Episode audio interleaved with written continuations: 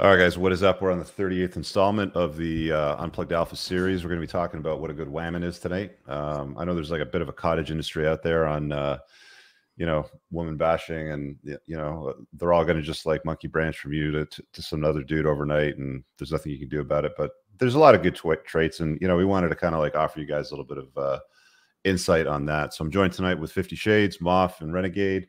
Uh, probably going to have uh, Jaron join us uh, at some point during the show. He's he's probably just uh, getting off his grinder app and getting ready to hop on with us. What's going on tonight, boys?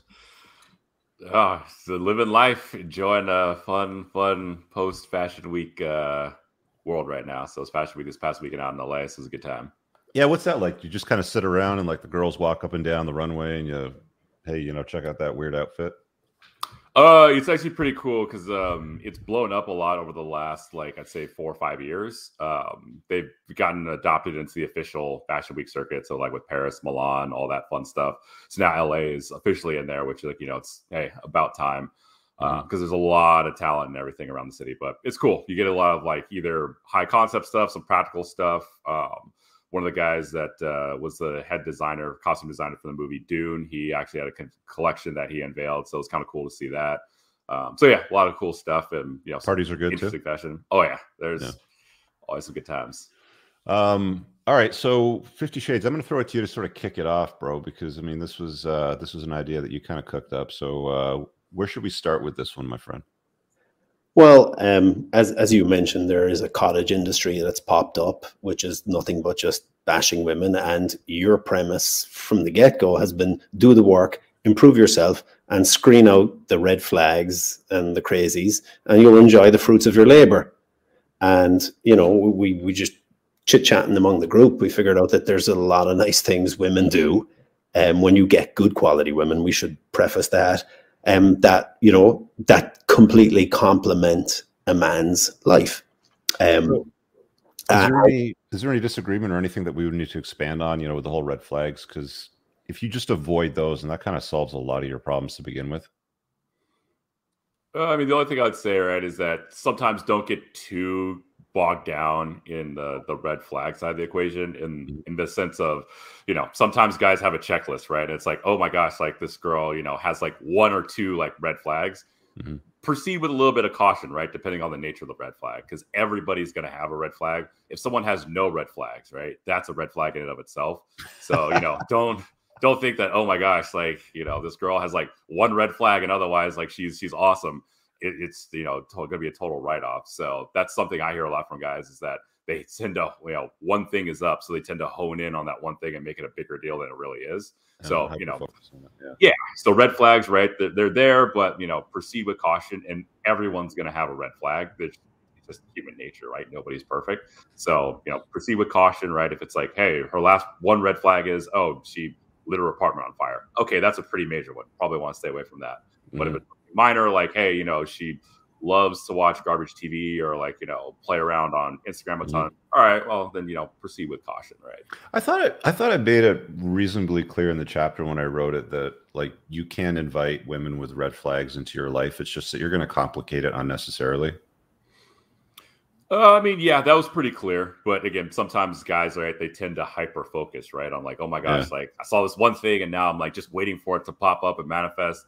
And so sometimes, you know, being guys, we can like overcomplicate things ourselves. So, mm-hmm. you know, when it comes to the red flags, again, like take it all in stride, proceed with caution, but, um, you know, don't let that stop you from, right, enjoying the the company of somebody that compliments you really well.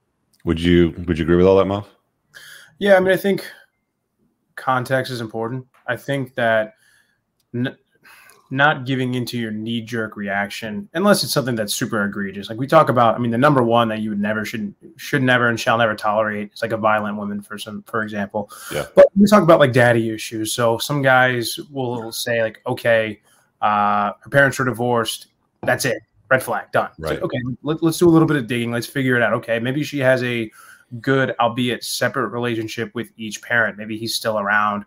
Or because because even like we mentioned and we talk about a lot, like, okay, just because your parents are still together doesn't necessarily mean that this guy's not a piece of furniture or he's not, you know, catered to the whim of his, uh, catered to his princess's every need and every whim. So Uh, yeah, I, I think it's one of those things where you're kind of just testing the ice, right? You're giving it a couple of knocks before you step onto that uh, iceberg or that ice flow. So, yeah, I think there are some that you can essentially dismiss right away.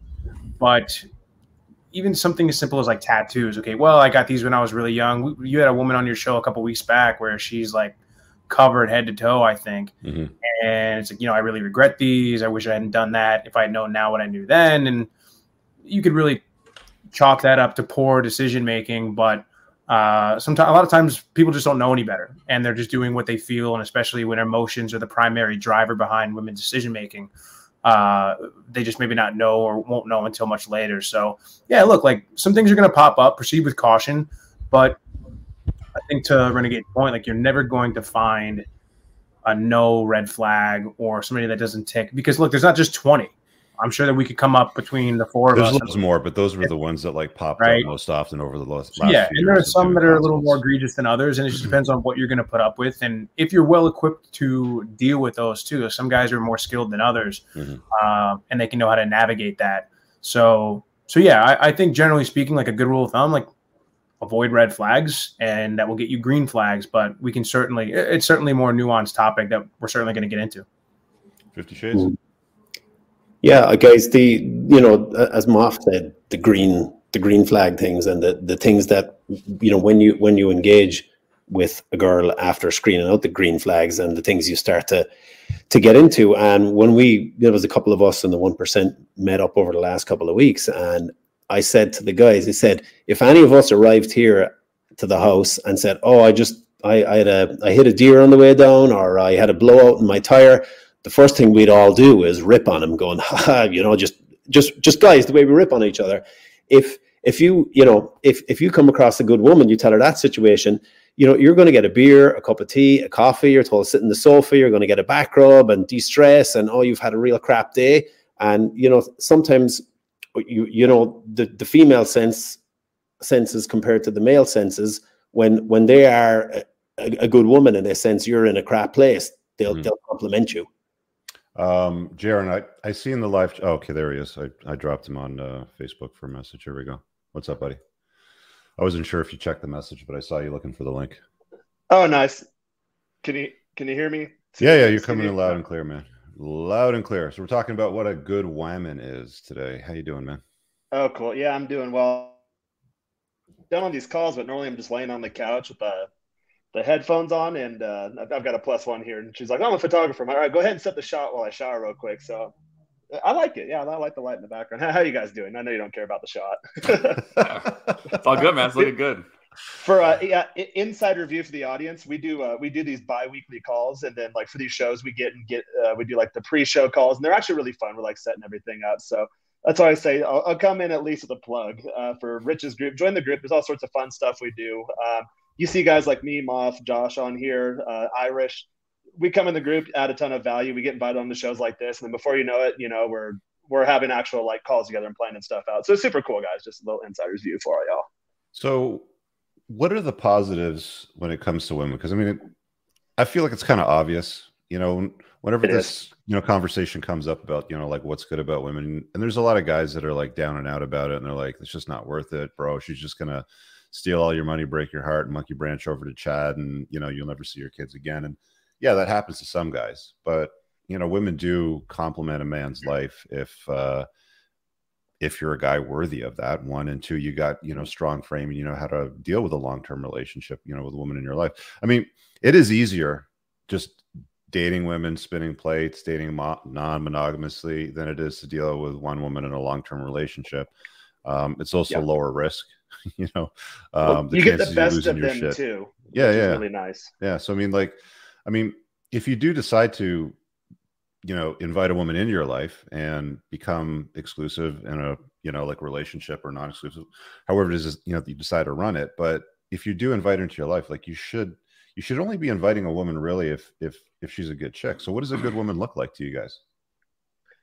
I always say, and Mo- guys, join Moff and I after these shows. We always do them. It's a little kind of like free-flowing format. But um, I always say to, to Moff's crowd that it's collaborative rather than combative. And I have this conversation with Mexican girls all the time. I literally just had it in the last half hour. Like, why don't you date American girls? There's a lot of them down here. Mm-hmm. And I say, you'll notice very clearly, like once you get to the point where we start going out in public, if you get to that point with me, um, like a lot of Americans will come up and talk to me, and you'll notice very clearly how they treat the American men versus how like my me- Mexican girls, or even girls that aren't mine, treat me or like Mexican guys in general. And that's collaborative, I think, is a big one. Uh, for example, I told you I have a plus one. She took a little too long in the shower. So I'm like, all right, well, now I'm behind. So you got to set up my shot for me. And she was, she was out here doing that. And then now she's putting on her makeup, doing whatever. So it's like, hey, okay, like I gave you a little bit of space, but now since I'm behind, you need to make it up to me. And then there's no, there's no bickering. There's no fighting. There's no whatever. She's like, oh yeah, of course, my bad. I didn't realize that. Like, okay, cool. And, and it's nice. It's fun. It's free flowing. And it's just, I always say, again, on Moff's show, uh, just a good experience overall. And I think a lot of guys that don't have those experiences, it's because they tell these really stupid stories to themselves. Like, I don't deserve a girl like this. Uh, in our private one percent call, I got to that point this weekend. I'm like, oh no, I, I thought this girl's out of my, you know, out of my league, which a lot of guys fall into that misnomer in their head. And then I realized, no, this chick's into me. Like, Jaron, be cool, man. And uh, have a good time. And I think women, feminine women, are able to do that. And again, the, the key is collaboration versus uh, competition, I believe. I just want to I just want to throw this up on the screen real quick to deal with it. Uh, Andy says, I got permanently banned off Tinder for putting your five tips to be more attractive in my profile. That's a Twitter post that keeps getting retweeted because it's popular. And it's like standard stuff like, you know, be feminine, know how to cook, uh, you know, compliment his life, don't be argumentative, you know. Just, Femin- like, feminine girls will say no duh. Like if you yeah. say, like when, when girls like a lot of But I mean like, like you can't put that in like a Tinder profile today, yeah. especially if you live in North America, right? Like yeah, you will get banned off the You will, yeah. app. But when you have that conversation, girls like, so I checked out your videos and I'm like, yeah, they're really controversial. And they're like, no, they're not. Like, what are you yeah. talking about? Like, this is all no duh stuff. And they actually get stoked about it. Like, we wish more guys knew this stuff because it's fun for them to be able to have good experiences with guys too. When you both bring your best to the table, it's just, it's just a joy all around. That's the funny thing too. Cause I mean, like when you really knock this out of the park, like women generally are like, you're, you're actually providing a useful service. Like you're showing guys how to be attractive, how to maintain frame, how to make bank and chase excellence, right? Like these are things that we put emphasis on. Yeah, it benefits them at the end of the day. Like, let's be honest, most women want to date men, and it, the more men Generally. that are out there that get it, you know, they're going to have better experiences. Yeah, I mean, it's like to use a car example, right? Like if you just barely know how to jo- drive a Toyota Corolla and we throw a Ferrari at your way, it's going to be very intimidating. It's going to be very scary. You actually might have like a really terrible experience because you're not even going to be know what to do. But, you know, you get your driving skills up, uh, take a couple race courses, and suddenly you're getting the most out of it. It's pretty much like that. Like when you as a guy, right, are on your game and getting the most out of life, you're going to find that you bring the most out of women, right? Because a lot of guys don't know how – they know how to, right, engage and start talking to girls, but they don't know how to elicit and bring out the best that they have to offer. And once you, you figure that, that out, suddenly everything else starts leveling up in your life. fifty, yeah, I saw you unmute yourself. Yeah, um, one of the things I, I think that I've discovered in the last year is I've become attracted to unplugged women because I, I believe there's blue-pilled women who are plugged in as well. And one of the traits that I see in, in plugged-in women is that if they're complimenting a man and being complimentary to him, and I don't want to say subservient, but being good to their man, society tells them that they're being oppressed. Mm. So again, back to what Jaron said, these combative Um, Western plugged-in women, I want to say, you know, women who consume a lot of pop culture think that, you know, they're being abused in a relationship, or not abused, but they think they're been oppressed in a relationship when they're not. Um, and again, if you come across a girl that isn't plugged into any of that nonsense, stuff can be a lot more free-flowing, easygoing, and you're not dealing with a confrontational. You're dealing with someone who knows that a man's been a man, she's been a woman, and that is not an oppressive relationship. It's a symbiotic relationship.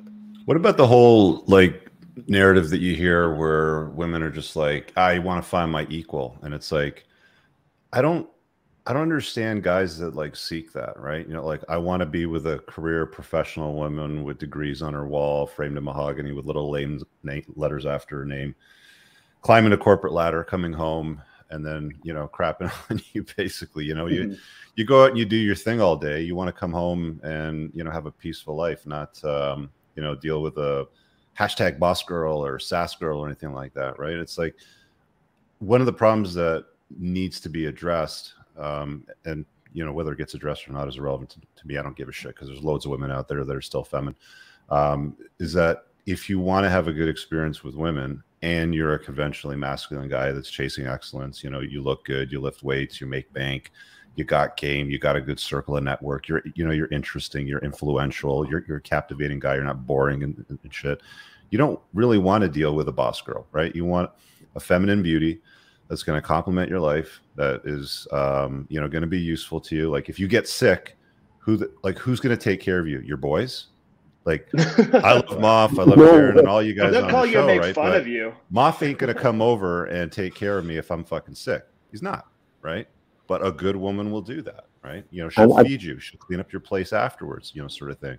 Yeah, I got a wounded vet. They made fun of him. Yeah, guys don't. Yeah, guys won't take care of you. I mentioned that. Yeah, they'll make fun of you, exactly. Yeah, they had our back. Stop being such a bitch. You get it done, right? Yeah, I had, I had a bad head cold this weekend. I was on the sofa and I got like tissues and, and hot tea delivered to me. And I'm like, ooh, where'd this come out of? Yeah. Yeah, and guys will be like, yeah, see you later. We're going out. Yeah, exactly. Yeah. Most guys don't know what they're bargaining for when they talk about that kind of stuff. They, they, A, it's the fear of burden of performance, and they don't want to take responsibility. For, you know, if you're going to have one hundred percent authority, then you need to take one hundred percent responsibility. And they say, oh, well, two incomes are better than one because then we can get a better house and we can get a better this and better that. And it's, I'm going to share fifty percent of the responsibility so I don't have to be the decision maker, because they just don't understand hypergamy at a fundamental level. And they don't understand what sort of character traits and attitudes generally are going to come along with boss girls, boss babes, this whole thing. And just to go back to the earlier point really quick, I think what this really just boils down to is pay attention to how you feel when you're around this chick, right? Do you enjoy being around her? Do you enjoy spending time with this person? Because, look, a lot of guys that they've, they've gone through a couple of women, they've got their notch count to whatever a decent, you know, count is. I don't even care what it is at this point. But there does seem to be a certain point where it just becomes like, yeah, it's fun. But pay attention to how you feel about this person if you're not in the bedroom. You know, ninety-five, Jaron and I talk about this all the time, ninety-five percent of the time you spend with a woman is not going to be, unless it's a pure friends with benefits hookup situation, is not going to be in bed in the throes of passion. So if you have these feelings where you just can't stand to be around them and you just want them to get out of your house or you just want to leave as quickly as possible, then that's telling you something. You know, if you can spend time around this person and actually have a conversation with them, and it doesn't have to be, you know, I often talk about and say how, well, men and women generally are on different planets or come from different universes. So we, just because we don't experience the world through the same lens doesn't mean that we can't talk about things or have conversations that are going to benefit us both. So just paying attention to generally how you are when you're around them. Are you rushing out the door, or do you not mind? Hey, cool. Like, we can actually talk about the sort of content we make, or we can actually talk about what's going on with work and job and things like that. Uh, do you just generally like being around this person? Or in general, I say, um, bring her, like, this is all frame theory, but like bring her into your world. So like the one I've got here right now, I'm like, earlier I thought like, okay, like I, I'm free from this time to this time. I have this show, got to get going. So I was trying to like kind of rush her out. And then I came out, I was like, I was like, hold on. I never asked you. He's like, you don't want to leave, do you? She's like, no. I was like, oh, well, stay in the background. You know, I don't care. Like, like, duh, Jaron, like, like, let's get it together. But you know, she, but now like, you know, I'm going to need food here in a bit. I'll just mute the mic and tell her to go order me food and I'll get it here. So it, it so it, it is really, really nice. But um, going back to the listening thing, it was that point, like if you don't ask the question, like, oh yeah, like what are you looking to get out of this? Because the deed's already been done. After that, like you're just two human bodies occupying space. You're like, oh, I should probably get to know this person. Uh, and women have a lot of awesome qualities that they can, they gladly exhibit if you know how to bring it out of them. Mm-hmm. And it's, you got to pay attention, right, to like kind of like that yep. balance of energy, right? Like the the ebb and flow, right? You can, as guys, you can sense it, right? Not to be like all woo woo and everything, but you can sense when you're around someone if they're kind of like positive and like help kind of help uplift you, or like kind of like help bring out the best of you, and you can kind of feel if they're vibing off of that as well, because um, that's where the boss babe can kind of be a bit of a misnomer sometimes, because a lot of boss babes, right, are like that because the average guy out there has set the bar so abysmally low that they've yeah. literally had to adopt this persona in order to basically like have their kind of own bodyguard to keep them from being bamboozled. Because a lot of guys just aren't really bringing it up to the table. So even if you're mm-hmm. picking up like ten percent of the stuff that we're telling you right now, that's going to put you so far ahead, and you'd be very shocked and surprised where you can meet a lot of top, you know, quote unquote boss babes. And it's like, really at the end of the day, they just want a guy that's, you know, about his business, on his purpose, but knows how to really elicit that energy. So that way they don't have to be in full blown, like, boss babe, I got to take over, handle everything mode. They can just mm-hmm. kind of sit back, relax a little bit, and hey, you know, hang out on the couch watching garbage T V for a couple hours every weekend. You know, it's it's self-preservation. Yeah. It's a survival instinct. That's all it is. It's not that, you know, it's self-preservation and survival instinct combined with feminist brainwashing, essentially. But that's a recipe for, they, you know, look, like they're looking around for where are the guys that are going to fulfill this archetype and fulfill this, their sort of quote unquote responsibility. Uh, but, and, and you're right. Like, pickings are slim these days, you know, as women become more masculine, men are becoming more feminine by the day. So, yeah. you know, they feel that they have to fend for their own. Uh, and also they're being told that, you know, that's going to make you attractive. Go make your money, go sleep around, go get the career, go be the, the C E O. And then by the time you quote unquote made it and you have X amount of dollars in the bank, there's going to be guys lining around the block to come marry you. And it's sadly not the reality. Uh, but, you know, like, it's not, a, it's, it's not their fault. They're being sold a bill of goods that isn't real. And they're also, uh, they are operating purely on emotional survival instinct. Yeah, that's yeah like, you can't um, you can't expect that level of ownership to be taken from you know from women when it comes to their to their choices. Although, I mean, we try to hold everybody to the same standards that we hold ourselves to when we when we set high standards for ourselves. Like, I know that one of the things that I struggle with is, like, I've I've always had very high standards. I mean, the reason why I've gotten done the shit that I've gotten done and I've accomplished what I've done is simply because I won't tolerate mediocrity in my life. And one of the downsides of that is, I mean, you don't tolerate it with people around you. I mean, sometimes you guys will see me be a little bit short with people, especially, you know, like in chats or if something we're doing, like on a private Zoom. And it's like, that's why, right? It's like, I want you guys to be better. And it's not like I'm trying to fucking ruin your day. It's just, I want you to fucking do these things and and, and stop sulking. You know what I mean? Yeah. And again, um, like, oh, go for it. Sorry, go ahead, man.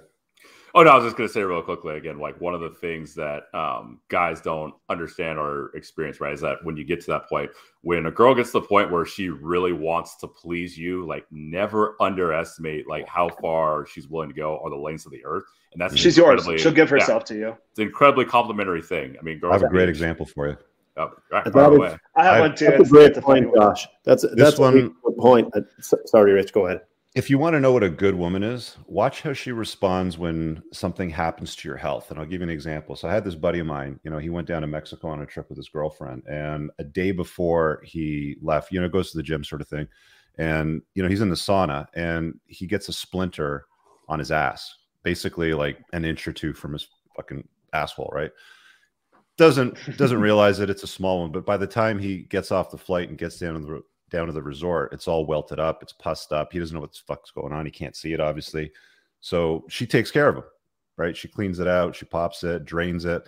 Like, if you can get a woman to do that on a resort, buy your butthole, and you know she's dealing with a splinter and draining all the nastiness that comes out of that, and there's no qualms whatsoever, she's still all over you the entire trip, very intimate with you sort of thing. Like, that's That's solid, right? So no joke. I mean, a lot of feminine women like that. Like, like when well, I was in like Mexico the first guys, time, right? like, like I played baseball here, so like girls would come and like want to like pop blackheads on my back. It was the weirdest thing, but now, but now I've been experiencing this culture for almost twenty years. It's just yeah. kind of understood. If I have my shirt off, like she'll start, like if there's a random hair, she'll pull it and then laugh when I'm like, oh, what the hell, you know? Like they yeah. all do that. Um, yeah, it's weird, 'cause when you say that to American people, they're like, what? Like my my girl doesn't do that. None of them do it there. But Rich, back to Josh's point earlier, if, if if you do establish, you know, frame and you do a lot of screening and you start to experience good women in your life, it's it's like learning to drive the, the supercar or, or, or the Ferrari. You'll start to get return benefits and you'll see the side of women that, you know, society doesn't want them to show you. Like you, you guys know, I, I, I cook a lot and I garden a lot. In the last few months, I'm like getting compliments on my rough, manly hands. I'm like, oh, yeah. And I also told, like, I was also told in the last few months, like, I don't want to take the lead on anything. Mm-hmm. She's, that's a man's job. I don't want anything to do with that. Mm-hmm. And I'm flabbergasted at all that because, you know, a lot of the blue pill plugged in women are told all of that stuff's bad. And then they turn up at forty-five and they're they're crying in their um in their contract. Would you say that it's that it's fair to state that you're really only going to have a great experience with women with with women or with a woman if you're a strong masculine guy that knows how to lead, like one of these like top shelf sort of dudes? Or can you have a good experience with women where you partner up with a my equal or a or a boss girl or whatever, a sass girl? Like, do you think it's possible to have a good experience, like, you know, have a good woman in your life sort of thing?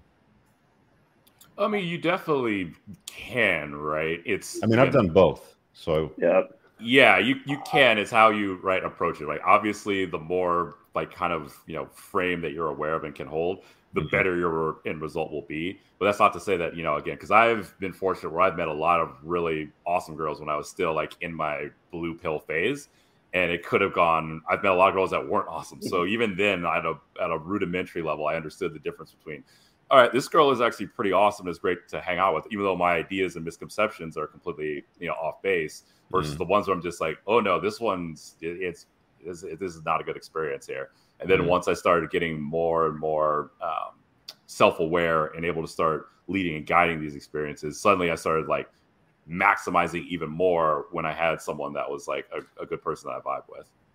I think it all boils down to age as well. And we talk a lot about how, you know, you're a younger guy in your twenties, maybe you don't have it all together yet, but you're on the path. Like, you have, it's your potential means a lot. So, yeah. I mean, just like, yeah, like no, women will be there for you. They'll help you out. They'll support your mission. But, you know, to, again, you're, you're also like, you're their lottery ticket or your meal ticket potentially. Mm-hmm. If they're investing in you at that younger age, your lawyer, doctor, medical school, whatever, mm-hmm. versus you're thirty-five and you're just like, oh, I'm going to go back to grad school. And it's like, what are you doing? Uh, so, you know, I think that you can get away with it at a younger age, depending on your potential. We talk about this a lot, but you're, if you're getting to the point now where you're older and your runway is starting to run thin, uh, you have a less, far less chance of doing so. Uh, because you're just not going to be in a position where she trusts you to lead. It's like, what have you been, what have you been doing for the last seventeen years since you turned eighteen? Yeah. Your, your time is up, man. What have you been doing with your life? You know, I'm not going to follow this guy who can't even move himself out of his mom's basement. They don't have patience for a guy with a plan when he's forty. Doesn't matter how, yeah. how hot he is. I mean, she might engage with him on a short-term basis for some, sure. you know, for some F W B stuff, but they don't have a lot of interest in a guy that's forty, that's hot, you know, with a plan. It's like, if you're twenty and hot with a plan, no problem. All good. And for, for, for younger guys too, I always say, because a lot of them call in like on the after show with Moff and I, and they ask them the same question, like, hey, like I'm like early twenties or late teens. I don't really have much to offer. And I always tell guys at any age really is you need to know, you need to craft a personal image one. So like, for example, when I was in my early twenties, I was kind of a goof, but I was like a nerd and I was like seen as like the cute guy and I was the foreigner who played baseball. So I didn't realize that was my role, but I got girls. Now, you know, I'm in my mid thirties, so there's different considerations. Like I have to be on my game, like in terms of like the status game too, and the money game, and, you know, making sure I don't age like a glass of old milk or anything and more like a fine whiskey or wine. So you have to know what kind of role you play into from like a personal branding standpoint. And then also know what box, like in her compartmentalized mental framework, you fall into. And I like to mm-hmm. use the term like a fantasy box. And I learned this concept, um, guys in the one percent group, like behind the paywall, we talk, or I've talked about this a lot when I was renting out a spare room in San Diego to like surfers who were trying to like get their reps in and get on the circuit eventually. A lot of those guys got a lot of girls like, okay, I'm the young, hot surfer guy. And they knew it. They would tell me like, bro, I'm a twenty-one year old who's going to join the pro surfer circuit in California in San Diego. Like, of course I get laid.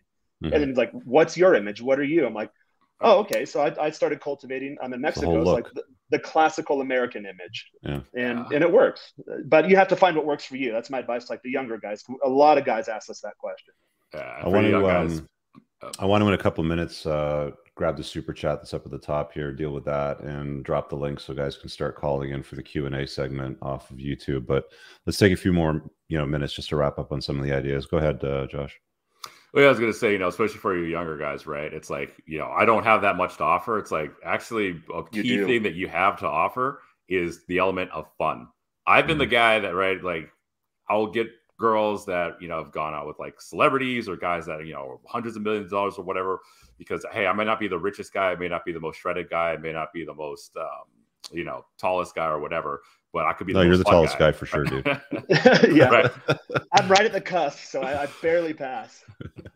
But you know, I could be the guy that's the most fun, right? And that's how. What are you, like six six? Yep, six six. Yeah, yeah. Okay. Uh, Dang, like, you're almost too tall. Like, do you hit doorways? Uh, you're like that tall. You're like one of the few guys that I meet that I'm doing this shit. I'm like, I'm six two, and I'm like, yo, what's up, Josh? Uh, no, Rich, it's, it's weird when you meet another man who makes you feel small, because I'm yeah, like five eleven, yeah. two hundred pounds, usually on the leaner side. But most guys, like when I shake their hand, I'm stronger than them. There's very few guys, like guys like Paul, no. where you're like, oh, like you feel like a little man. So keep that in mind too. Younger guys, all guys, like like if if if other guys feel small compared to you, then imagine how your girl feels. And you want to make her feel small in the physical sense, which makes her feel secure. Yeah. Uh, tidbit. Closing thoughts, Fifty Shades. You know, got anything before we start taking some calls? Um, no, I, I just I, I think Josh made, you know, some some very good points earlier um, uh, about um, the girls that, that that compliment you. When you when you finally get to that that Ferrari level, you start seeing girls in it when you know you start seeing them for what they really are, and you're seeing their feminine qualities, and you get the best out of them. And since joining the group and in, in the last year, I've never done so much cutting of the dead weight in my life when yep. I've to, to girls. And when I started doing that, I start getting, you know, way better results, and I start seeing things in girls that I haven't seen before that I really really like. And I I'm like, wow, this is what a feminine girl looks like. This is what a girl who's into me, treats me nice, and who society hasn't brainwashed into being that I'm the enemy behaves like. And it's it's actually pretty darn good.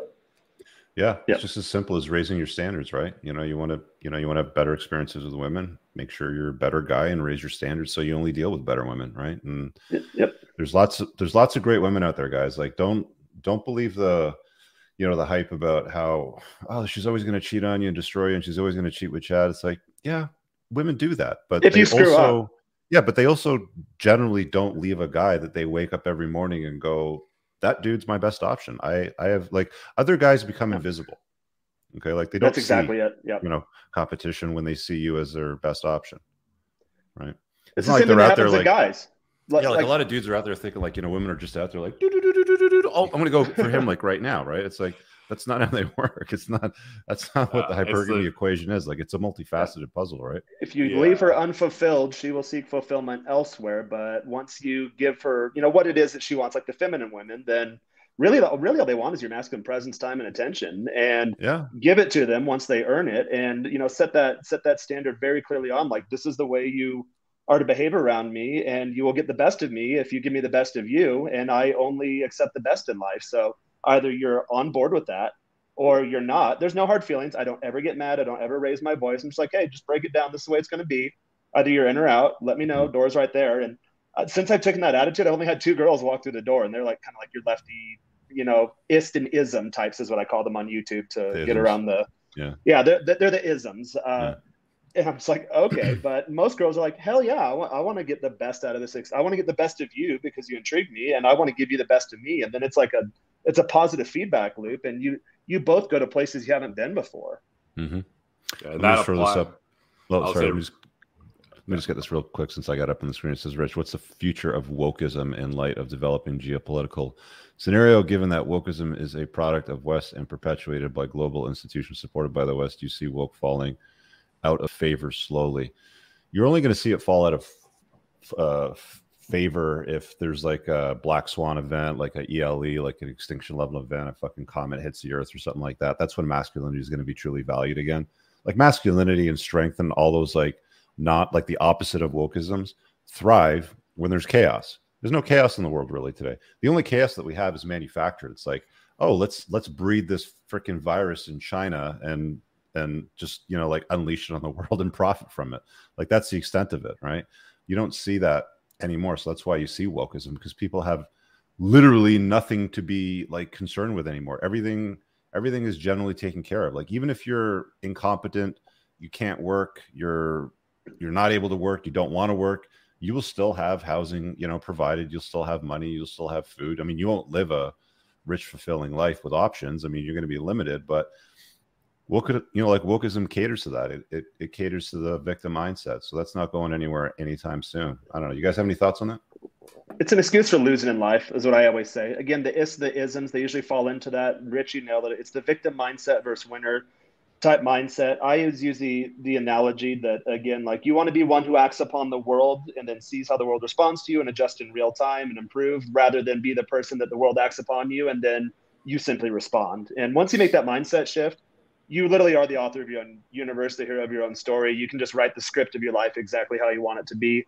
And really, Rich, a lot that I've gotten out of you, like, mostly the value I've gotten out of your group is just getting out of my own way. Like, it's yeah. al- it's always been there. It's just removing that mental barrier and then leveling up, and then there's new obstacles, but they're always your own obstacles. The world really doesn't give a, a damn yeah, and you about can't you, yeah really. And you can't control the world, so why do you care about, you know, the isms out there? It's like, you know, yeah. if you come across a woman that you find attractive and you start talking to her and you want to, like, advance it, and you find out that she's woke or she's somebody you don't want to deal with, don't deal with her.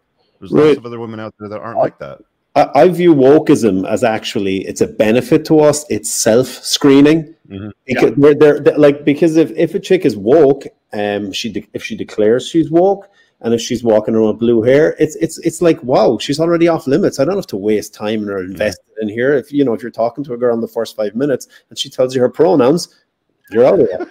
So it's an advantage. You got to turn everything to your advantage. Yeah. Like, like philosophers, so these people are literally marking themselves for us. That's But that, but that's only what top shelf men will do. The ones that haven't figured that out, they'll, like, mill around. Well, women need to be better. We need to repeal the nineteenth. It's like, that okay, yeah. you guys, I mean, you guys focus your energy on that. I'm gonna be over here winning. All right. Yeah, and I'd say with, like, about the isms is that it's they tend to be they eat themselves very slowly, yeah. right? And so yeah. the it's thing like is world, eventually. World, right? Yeah, and eventually, like, people are going to start seeing, like, the results that they're getting, and they're just not going to be happy or not content, right? So, I mean, mm-hmm. right, we've been in this ism era for the last, like, fifty, sixty years. It's not going anywhere. And we, yeah, it's not going anywhere, but we got, like, a couple generations of people saying, like, hey, you know what, like, we're not getting the results that we thought we could get, so either they're going to double down or like say, you know what, that's not working. Let's kind of shift the pendulum in more of a, a, a different direction. Mm-hmm. And so, um, you know, I think we're going to start to see that where, again, you're, you're going to start meeting a lot of more girls that are like, yeah, I was like this, this, and this. But, you know, I realized that it just wasn't working out for me and it wasn't helping me at all. So I had to change something. And if people are going to get to that kind of point. Yeah, I have to make sure that it's not like an act, though. I mean, that's, that's right. kind of like a caveat to that. Um, How do we going along with the crowd, right? Like, yeah. I've met plenty of women yeah. that are putting, like, pronouns and bios and stuff like that. And, like, after they want to be cool. After one conversation, I'm like, you're not a fucking feminist. Like, after one mm-hmm. conversation, I'm like, I know you're looking for a strong masculine guy to follow and fall into his frame. Like, this is all B S, and it's a lot of it's going around. It's it's trying to not be shamed, uh, right. because, like, we know women like to shame each other, and it's all about competition, and it's anything they can do to tear one out, you know, another down, so they can be they can rise higher in the hierarchy of mating. They're going to do it. So, uh, I've met plenty of women that are like that. Yeah, dead giveaways like blue hair, pink hair, whatever, like mm. little bull nose ring or whatever the fuck that is. Like, fine, steer far far far and away from that. But mm. usually after a conversation or two, like. You can really, you can really boil down to if it's legit or not. Yeah, a lot of them are posers. Like yeah, I, I, I had, I, I said in a private call earlier. Sheep, right? I mean, like, as soon yeah, as like you know, like I support the next thing. Everybody's got a fucking Ukraine flag in their fucking bio. It's like, yeah. There's a great do you know both sides people, of the story. There's a great phrase people use on campus, and it's a term called lugs. Uh, have any of you heard of that? No. It isn't. When you're on about trends and stuff, lugs is lesbian until graduation. So, oh um, yeah, I remember that term. Yeah, I remember hearing that. So uh, yeah. again, whatever, whatever's cool and whatever's trendy. And a, a great radio show host once said that judge people by how they live, not what they say. Again, yeah. action instead of. So you will have a lot of these girls who will, you know, th- there's that great meme around. You know, she's in college or he's in college, and he hates socialism. And then there's a picture of the house they grew up in, mm-hmm. which is a yeah. big. It's so bizarre, man. So a lot of these guys, like, you know, bring this shit on themselves. It's, you know, it's because they they don't have enough fortitude and backbone and gumption to say, no, this is this is what I'm about, and I don't and I don't like what you guys are about. I'm not going to conform with what you're about. And women respect that, man. Like, if you're, you know, if you're on yeah. that and you're on a proper grind, it's not out, it's nothing outrageous, obviously, right? But I mean, if you're on a proper grind, they'll actually. That's what we mean when we say, like, a woman enters your frame. It's like because she leaves the dumb sheep bullshit and she enters your frame and she does what you're doing. I mean, when a woman likes you and she's a good woman, she's going to adopt your musical taste. She's going to adopt, mm-hmm. you know, your your habits and uh, passions, you know, too, right? Like mm-hmm. that's what they'll end up doing. They just kind of like become you, right? Yeah, that's why it's yeah, important yeah. for you guys to like go out and like find your support network, right? Because again, a lot of guys let their, you know, spirits get crushed because nobody in their circle, right, understands, right? Where I work with guys that are like, yeah, I'm in, you know, this small area, or I'm here, like, you know, in this town, or I'm here on this campus mm-hmm. or whatever. And again, you know, if you're one person surrounded by a hundred people all trying to go one direction, it's really tough to like stand up and like kind of go against that grain. So uh, especially if you got like no backup. So leverage, yeah. you know, like communities yeah. like Rich's community, where you can find those, your tribe, so to speak, and really be able to like say, hey, you know, I'm kind of going through this. Because again, a lot of us have been going through it, and you, with the power of the internet, we've been able to actually like connect the dots mm-hmm. and form these types of communities. So that way you can stand, you stand a lot stronger when you're, when you're with your bros. Yeah, man. Like these guys that are all like, you know, I want a woman that's college educated so I can have a good conversation with them. Like, eh, you know, but now, is she going to take a splinter out of your ass? That's, yeah, that's the test. All right, that should be in the um, green flags chapter. Yeah, splinter well, test. Yeah, we'll add that to the yeah, splinter test. To the yeah. next book. Um, I was going to say gonna ass run test, the ad let's not call it that. I'm going to run the ad insert, guys. So just stand by for three okay. minutes so I can pay a few bills, and then we're going to take some some of the call-ins. All right. This episode is brought to you by the Unplugged Alpha Supplement Line, Grondyke Soap Company, and Chad's Face Scrub. Brothers, if you're like me and you take what you put in your body seriously, you'll want to use the Unplugged Alpha supplement line. An obsession with absorption is what sets this line apart from the others. You want to make sure you absorb as much of the supplements as possible so you don't end up peeing out expensive urine. My supplement line is made in the United States from the highest quality domestic ingredients, and unlike cheap supplements from China and plastic bottles, mine ship in dark glass bottles to keep your supplements fresher, longer, and won't seep endocrine-disrupting plastics into your supplements. Nothing is a hard tablet. Everything is an easily digested, bioavailable capsule. You can filter all products by their various categories, including testosterone support, estrogen metabolism, fat burning, immune health, sleep support, and performance. Visit theunpluggedalpha.com forward slash shop and use the subscribe and save option to get ten percent off your supplement orders, or just use coupon code alpha ten for ten percent off a one-time order to try it out. Men, I use Tactical Soap and God of War beard oil every day. Tactical Soap is a handmade product made in the United States from ingredients you can actually pronounce, not conventional endocrine-lowering toiletry chemicals. Both the soap and beard oils are infused with bioidentical pheromones that are designed by a clinical psychologist and pheromone expert to maximize attractiveness to the opposite sex. Visit cooper soap dot com and get ten percent off your order today. Gentlemen, my go-to face scrub to keep this manly face clean and clear is Chad's. Again, it's incredibly important to me to only use products with all natural ingredients without nasty chemicals that disrupt male hormone levels or convert to estrogen in your body. And unlike watery scrubs that slip between your fingers, this thick face scrub with black lava sand gives you powerful results in one go. Visit get chads dot com and you'll be redirected to the Amazon store. You'll get ten percent off when you use coupon code get chads ten. You can find all the links I've just mentioned pinned below in the top YouTube comment. If you want to learn more about why I endorse these natural products to my audience, search on my YouTube channel for an episode I did with Doctor Anthony J titled Playing to Win Number twenty-one, How Estrogenics Make You Fat, Sick, and Infertile with Doctor Anthony J. Let's get on with the show. What's up, boys? We're back. All right. So if you guys are watching live, uh, the link to join and ask a question of the panel is pinned to the top of YouTube. So if you're on Facebook, Twitch, Twitter, whatever, uh, you're going to want to head over to YouTube. Also, it is probably worth mentioning, although I thought it was obvious, because this is a public show on YouTube. Um, if you're going to be on the show, it's a public video. Don't message me like a fucking week later because you said something on the show and you want me to take the video down.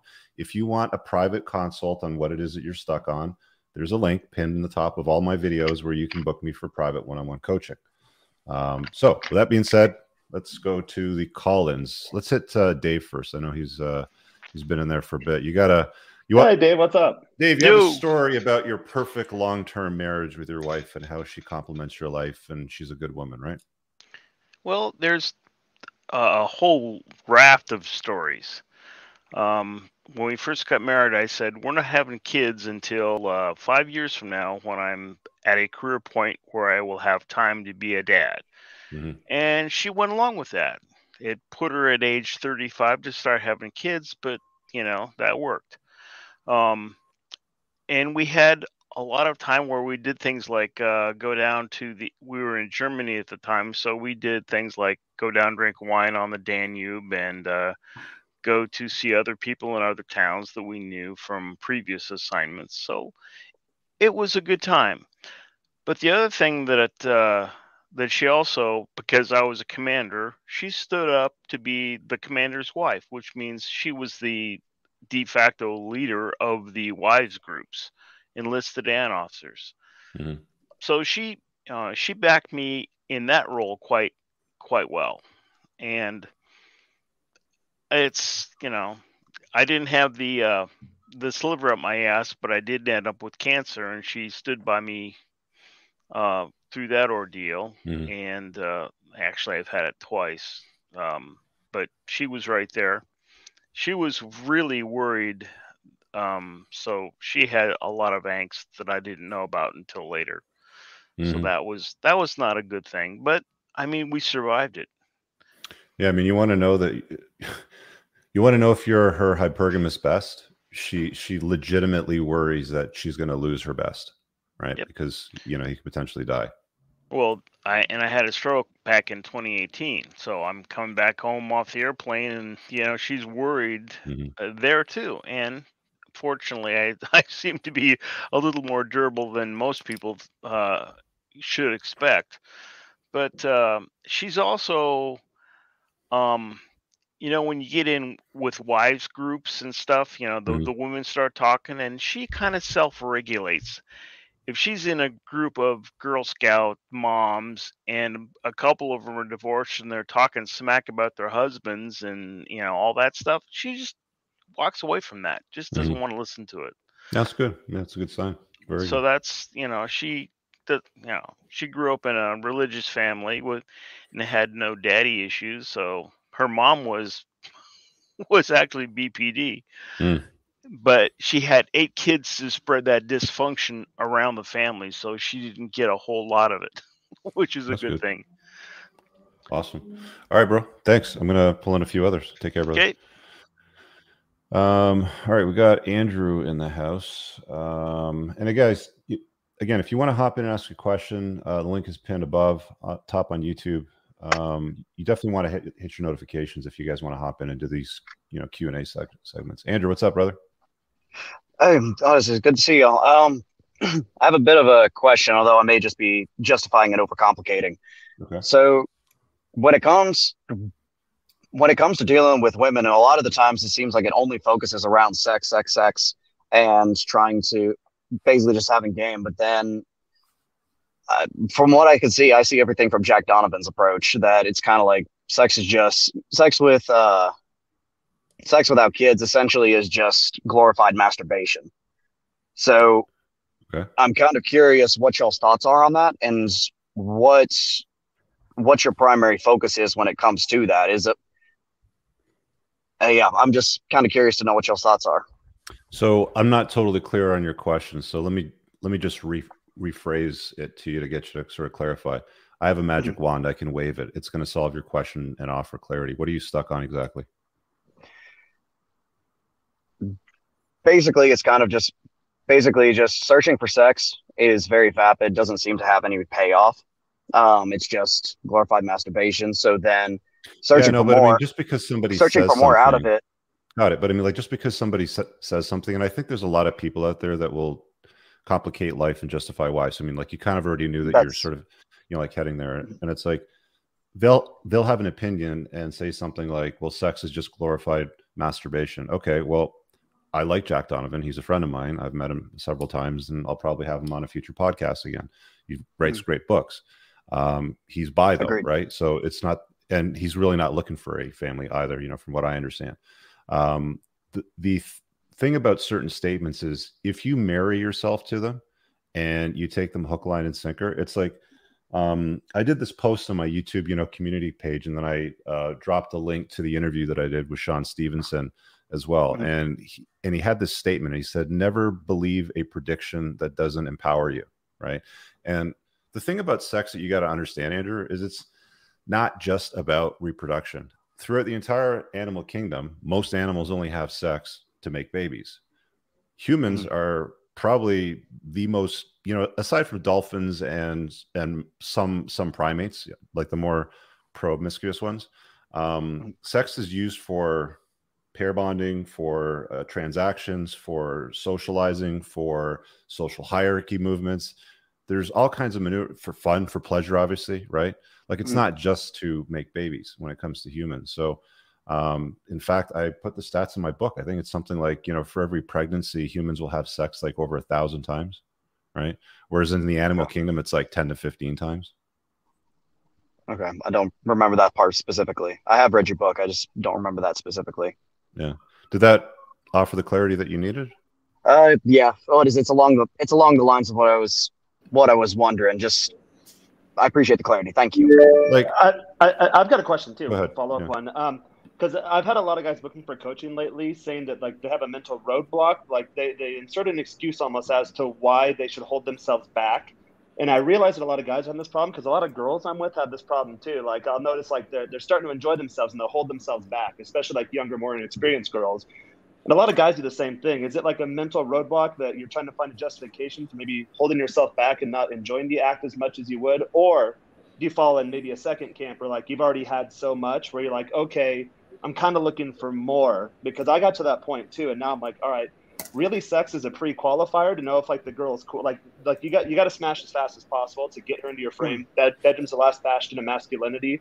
But once you're able to like push her boundaries and actually like have that shared experience with her, then you build that trust factor. You have those hormones flowing in you and her. Then you build that closeness, that interconnectedness. And at that point, she's much, much more receptive and much more forthcoming into coming into your frame. So those are like kind of the okay. two camps I see guys asking those questions fall into. Do you identify with either of those, or am I kind of off base I'm, there? No, you're not off base. It's uh, what is it? Recently, I'm very young. I'm, as y'all can probably see, I'm about twenty-five. Mm-hmm. I'm trying to, I'm finally getting to the point now where I can get basically girls whenever I want to. And it's kind of, and I get bored very quickly with it because it seems like it's just, that's it, move on. Okay, whatever. And there's kind of nothing left. So it's just like, okay, there has to be more to this. And so I've gotten very apathetic to it. So I'm trying, so I'm trying to figure out if it's. Are you just focused on racking up a notch count? No. I've gotten to the point now where I don't really care who it is that I'm with, what girl that is that I'm with. I only care about you want intimacy, what kids I will eventually have. Is that, well, well, I mean, if you want to have kids, then then what you're going to start to look for is you're going to look for a, a woman that's good mother stock, right? Which means that you're going to have to spend some time with her over a couple of years to see what she's really all about, right? To see what she does when stress is applied to the relationship. Yes. Uh, because women, you know, can act, you know, if they like you, especially. And, you know, like I mentioned earlier, you know, you meet a chick and you like heavy metal and she doesn't like heavy metal, she'll probably start liking heavy metal, right? So it's like you want to see if she's truthfully like as sorted as she really is, if she doesn't have red flags or if she's acting. So, I mean, if your longer term goal is later on down the road, if you're twenty-five, you shouldn't really be worrying about this right now. Like this is probably something I'd be looking at mm, closer to like late late twenties, maybe even thirties. But mm. right now that, that like the dynamic should be forced on. Chase excellence, make bank, you know, set the foundation for your life, yeah. understand female nature, be captivating, you know, build a interesting life so that you're not boring, you know, you don't get bored easily, yeah. stuff like that. And then, you know, just date women. And if there's a woman that like really, you know, like I always say, spin plates, let the cream rise to the top. If you want to have a family, then, you know, pick that one if that's the one that you want to do. So basically already overcomplicating, don't need to rush in, don't need to rush so much. Yeah, it's like whatever, man. Like, you know, If, if you actually spend time with women yeah. when you're not having sex and just like go and have a coffee with her and get like a baked good and just kind of sit there and, you know, just shoot the shit, right? Like it doesn't have to be like smashing all the time. It's yeah, fun. keep keep in mind that after a while. Andrew, Andrew, uh, sorry, yes, sir. Um, one, one one of my things I do for screening purposes, uh, and this is just to find out what women are into. I'll say, um. Who held uh, Alexander's uh, left flank at the Battle of Gaugamela? Okay, just to test out whether they're into Greek and Roman history like me, and just, you know, it, it, you have a problem that ninety percent of the men that we're encountering nowadays do not have, bro. So mm. go get into Bitcoin or take up a hobby, start doing wood turning or learning to cook or something, because if it's raining on you, get, well, get. That's why I joined the group. Some other part of your life. I became a classical F-boy. I'm like, all right, like, I don't have this problem in my life anymore. What else is there? And then, you know, I was like, well, I kind of need higher quality guy friends. And actually, I look more forward to coming onto these shows and hanging out with, mm-hmm. I hang out with all these guys in real yeah. life. Like, these are my friends now. And I look way more forward to that. And then now, like, even now, like these last couple, well, actually most of the streams, there's a girl in the background, you know, doing whatever, but I just kind of let them know, like, here's my day. Here's what I do. Here's what I'm about. If you want to stay in the background, that's fine. If you want to take off, like, cool too. But they cut, like, I'm set on my life, on my purpose. I do what it is I want to do when I want to do it, how I want to do it. And then they're just along for the ride, and they can, they can jump off and off, on and off the roller coaster whenever they want, you know. Rich, we have some rules, like okay. don't poison the well, obviously. But like, yeah. And again, keep in mind that exchange of of energy, right? Because yeah, when you're getting physically intimate with someone, there is that type of exchange and transfer. So if you're just in that like, like rack, rack, rack, rack, rack, rack, then suddenly like you're just kind of absorbing everything, right? Like you're imparting some, but you're absorbing a lot. Um, so yeah. like one of the interest, most interesting experience I had was when I was simultaneously going out with and hooking up with fourteen girls at once. Was all fourteen of those girls were actually girls that I genuinely liked, cared about, and would enjoy their company, and all could have had some type of long-term potential.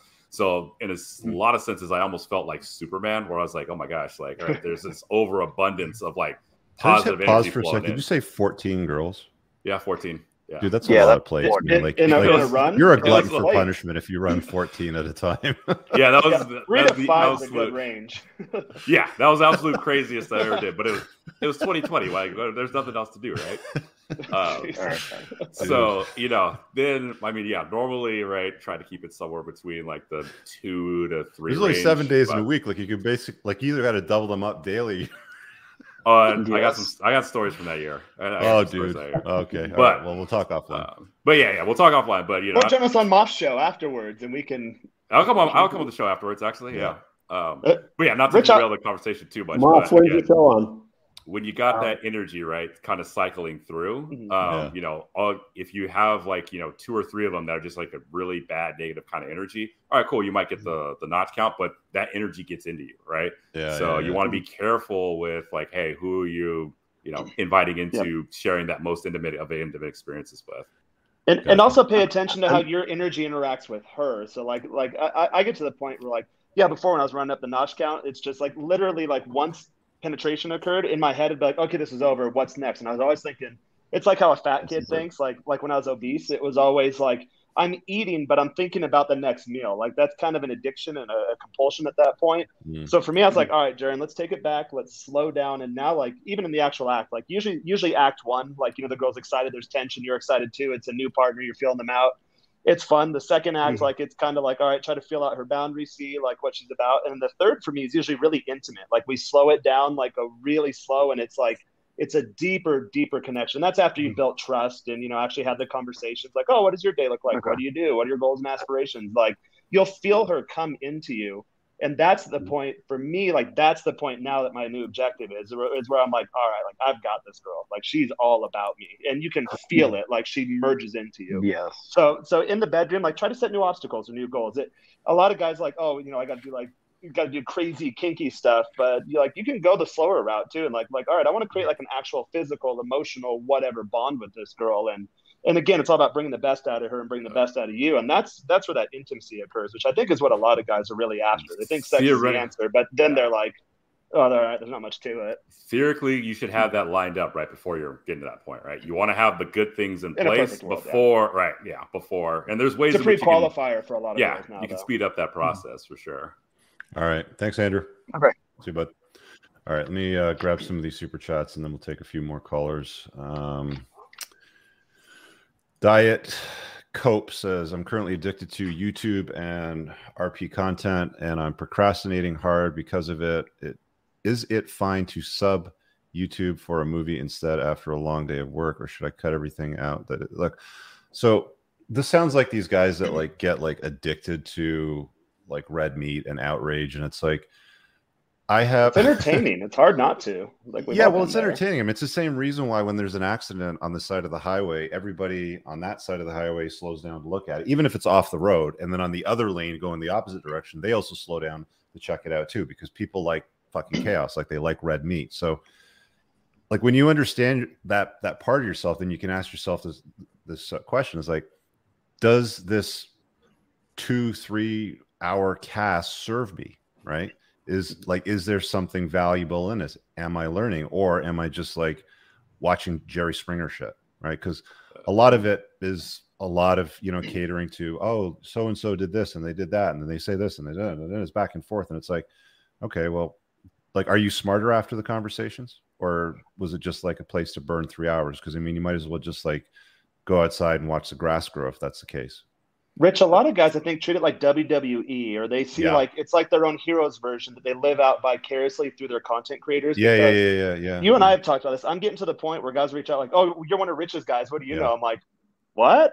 Like, I'm out here yeah. just like I'm living life and just sharing my observations with you. Like, I don't know what you're talking about, but you realize really quickly, like, their hopes and fantasies and dreams and wants and wishes. Well, they they put those on you, and then they they find their character arc or their track, and like, okay, like I'm a rich guy, or I'm an anti-rich guy, or I'm a Jaron guy, or I'm a Moff guy, and it's it's kind of it's kind of weird. It's the reason guys like spend the night line like camp out to watch a new Star Wars movie. You're like, all right, we can just wait a yeah, couple guys, days and get it on like stream. Guys, will, guys, guys will say he was addicted to red pill content.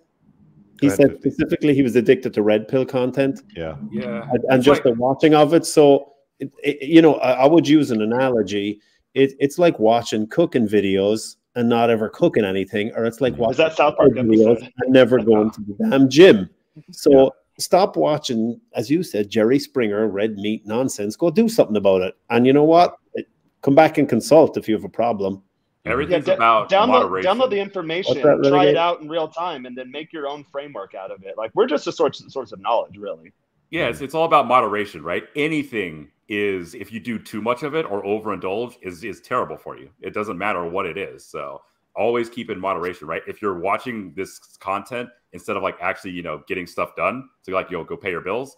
Hey, maybe like turn it off for like a couple hours, like go get what you need to get done handled so you can go pay your bills. Then all right, cool, like, you know, watch and enjoy. But always keep in mind, like, moderation, moderation, moderation, because too much of anything can, you know, be bad for you. Yeah, well, don't don't uh, send for it. Go ahead. Oh, just the telltale sign is when you see guys spouting off platitudes, like the guy from Poor Andrew, like, oh, well, Jack Donovan says this. Look, like, there's probably no bigger fan, except maybe Rich on this panel, of Jack Donovan than me. I mean, like, the the, the, the essay I talk all about all the time, I don't care. I've read all of his books, right. you know, like, completely changed my locked in. Yep.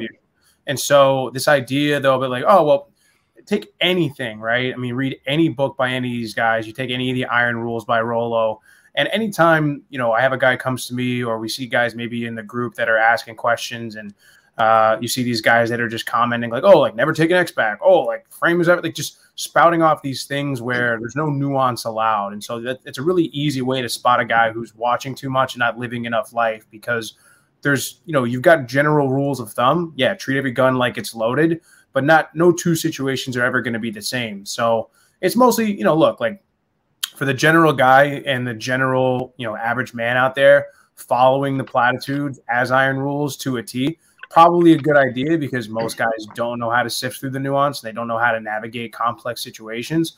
Uh, but like, that comes with learning and actually living your own mental point of origin. Like, go experience some shit and then come back to me and still feel if you same feel the same way about fucking is glorified masturbation. Mm, yeah, that's a good point. Yeah, that's kind of a weird comment. Uh, Jackson said, what activity did you do to make friends at age twenty? I just rode motorcycles, man. I rode motorcycles and went to the gym, and, you know, just, it's all just proximity at twenty. I think. Yeah. It's proximity. Like, you know, yeah. do stuff that you like, and you will meet other people that like the stuff that you like, and you hang out and you do stuff with people that you like. It's, it's not complicated. It's, you know, sitting around and, and watching YouTube or playing video games or fucking like not interacting with people in real life is harmful. Get out there and do stuff with people in real life. It's like, one of the things that we've been harping on, you know, this past year in our community is is basically like, we need more of these I R L meetups. Uh, we got one next week. I mean, Moff is coming up to Toronto. There's like awesome shit's going to go down. So it's like, you know, get together with people in real life. Just don't, you know, have online friends on Discord or or game or, you know, like fucking YouTube comment section. Like, meet people, right? I mean, there's a reason why I put my community together so guys can connect. Um, J Tone says, under what circumstances, perfect woman, what does that mean? Would you agree to legally binding marriage? My on-off girlfriend of six years is putting pressure on me to marriage. No job, no career, but she but she loves me's. Run. Um, right there. I run, run, run. No. Sorry. There, there's no. multiple U's? Uh-oh. Yeah. Um, if if you have an on again, off again relationship with a chick over six years, and you think that getting married is going to solve those problems that were on again, off again, you are sadly mistaken, my friend. You are going to get destroyed through the divorce grinder if you live in North America at some point. Um, to your to your prior question, would you agree to a legally binding marriage? Me? No. Fuck no. Absolutely not. I would I would never get married or live in a way that the state would deem as a marriage. I'm not opposed to having a girlfriend. I have one. I'm not opposed to um, you know, potentially living with a woman in the future, but it would not ever be structured in such a way that would be deemed as a marriage by the state where you can risk your life. Depends. I mean, if you're twenty-five, thirty and you, and you want to have a family, I mean, you're going to have to live in a way that looks like marriage. Just, you know, there's things that you have to do that will minimize the risk. I have videos on my channel that explain what states are ideal to have kids in if you live in the U S and why. But, you know, most people will just skip over that and they'll go to the red meat. Oh, some bitch got thrown off a show or something like that. It's like, no, man, don't spend time on that. Which, an analogy of what that guy just asked you. He's been renting a house for the last six years. Fires have randomly broken out around that house that yeah. he's managed to put out with a fire extinguisher. There's a ghost oh, in the basement. Now he wants to buy that house and move into it. Right, yeah. yeah. It's truth, man. one hundred percent truth. Like, you know, when I say complicate life, justify why, I mean, every fucking show, I could literally, like, start with that sentence because that's what almost every every guy does when they're like, here's my problem, bullshit that happens around the problem. Do you think I should invite this problem in my life on a permanent basis, right? It's like, Uh, you know, you, you guys you know. Analyze why there was an off period, right? And that should tell you right there, like, all right, something's up. It's like, you know, I'm waiting for some guy one day to put in the comments, like, hey, Rich, I have this idea. Should I put my dick in a pencil sharpener and just, you know? it's, it's like, my car doesn't start when it snows and I live in, like, Canada somewhere. Um, should I, should, should I trade it in or should I keep should I keep lugging through it? Like, no, man. Like, if, if you, a lot of times, guys, like, if you have to ask the question, you already kind of know the answer to it. Yeah. Uh, Quentin, what's up, buddy? Hey. Can you hear me? What do you got for us tonight? Uh, I just had an L T R recently pass away due to complications with uh, the shot. And uh, I'm sorry to hear feeling, that. That sucks. I'm just feeling kind of lost. So I've been going to the gym every day. I got a plan for the next five years. And I just, I don't know. I don't feel really into chasing women right now or like practicing on other women, if that makes sense. How long ago did she pass away? Three weeks. Oh, it's oh dude, recent, yeah, it's still recent. Yeah, yeah. yeah gr grieve, man. Was yeah. it uh, was it like myocarditis or what ended up happening with the shot complication? Uh, aneurysm, clot in the head. Oh. Totally safe and effective, yeah. right? Fuck, yeah. man, I'm yeah. sorry to hear that. I sorry told her not that. to get it, but how old was she? twenty-six. Damn. Yeah. Sorry to hear that. What? Well, you know, you're going through the grieving phase, so it's like you know, oh. you kind of have to like move through it, you know. Do whatever you got to do to get past it, and then you know once you once you surrender to the fact that it's over and done with, then that's when you can kind of like lean into the next chapter of your life. And uh, you know, for the time being, it's going to be all about you. I mean, yeah. three, like three weeks ago, your girlfriend dies. You're not going to start dating. Oh, let's download an app and start swiping right away, sort of thing like that. Maybe that'll come in the future, but right now, it's like you know, you just got to reconcile it, accept it, surrender to it, and sort of move on from there. You guys got anything else to add? Yep. Quentin, a lot of times the hardest part, like a lot of guys that come to the red pill and they have like these origin stories of like some kind of trauma, whatever it is, they kind of have to go through the same grieving process, like with a divorce or wife cheats on them or leaves them. But a lot of times what it is, is you have this framework in your head, this image of what things are supposed to be like, how the future is supposed to look, and you're working towards it. And the more relationship equity you have, the closer of a relationship you have, the further out that plan is in the future. And then all of a sudden that rug gets pulled out from underneath you, whether it's death, whether it's divorce, whether it's another, you know, D word that, you know, comes between you and your girl, yeah. um, that all of a sudden that framework, it shatters and you're left with kind of nothing. You have to start from nothing and you have to rebuild yourself. So you're definitely in the initial phase of the grieving phase. It seems like you have a good attitude about it. Like, like you're not, you're not drinking, you're not doing any like self-harming behaviors or anything like that. Like you're doing positive things to start rebuilding that framework for your future. Mm-hmm. Yeah, it, it was weird though because like after like two weeks, I was like, I got like super motivated. I'm like, I'm not living like we were living. Like, I'm gonna be an entrepreneur and I'm gonna do this shit. So, well, like you know, it's that. If um, you wanna, sorry, man, I gotta, I gotta do my sales pitch now that he mentioned I want to be an entrepreneur. If you guys give me, give me a second here. Actually, yeah. um, guys, I'm I'm launching my my course on the School of Entrepreneurship publicly at the end of the month. Um, so you're going to want to get on my email list, or I'll put the, I'll put the banner up. Um, so it's below in the ticker. It's just entrepreneurs and cars dot com forward slash red dash flags. Um, there's like four or five hours of, um, modules, and there's a private Facebook group, and there's going to be monthly Zoom calls. And, um, if you guys are serious about starting a business, or you're running a very small business that isn't quite profitable or isn't really working out, you're going to want to get this course, because it explains exactly what top shelf entrepreneurs do and what they don't do. Sorry, Renegade, go ahead. Oh, no, no. I was going to say, I mean, you know, it's again, right. Sometimes it's that, that, that a certain trauma happens, right? Where it's like, you suddenly realize like, oh shit, like life can happen at any way or be completely unpredictable. So, I mean, again, you know, you're in very, very recent. So, I mean, it'd be kind of a warning sign, right? If like the first thing you wanted to do is like, just go run around and like start tearing up the town, right? Yeah. Like, you know, it's a, you had a solid relationship, and this was an unfortunate, un unexpected thing to happen. So, you know, it's going to take time to heal. Like, it's just going to take time.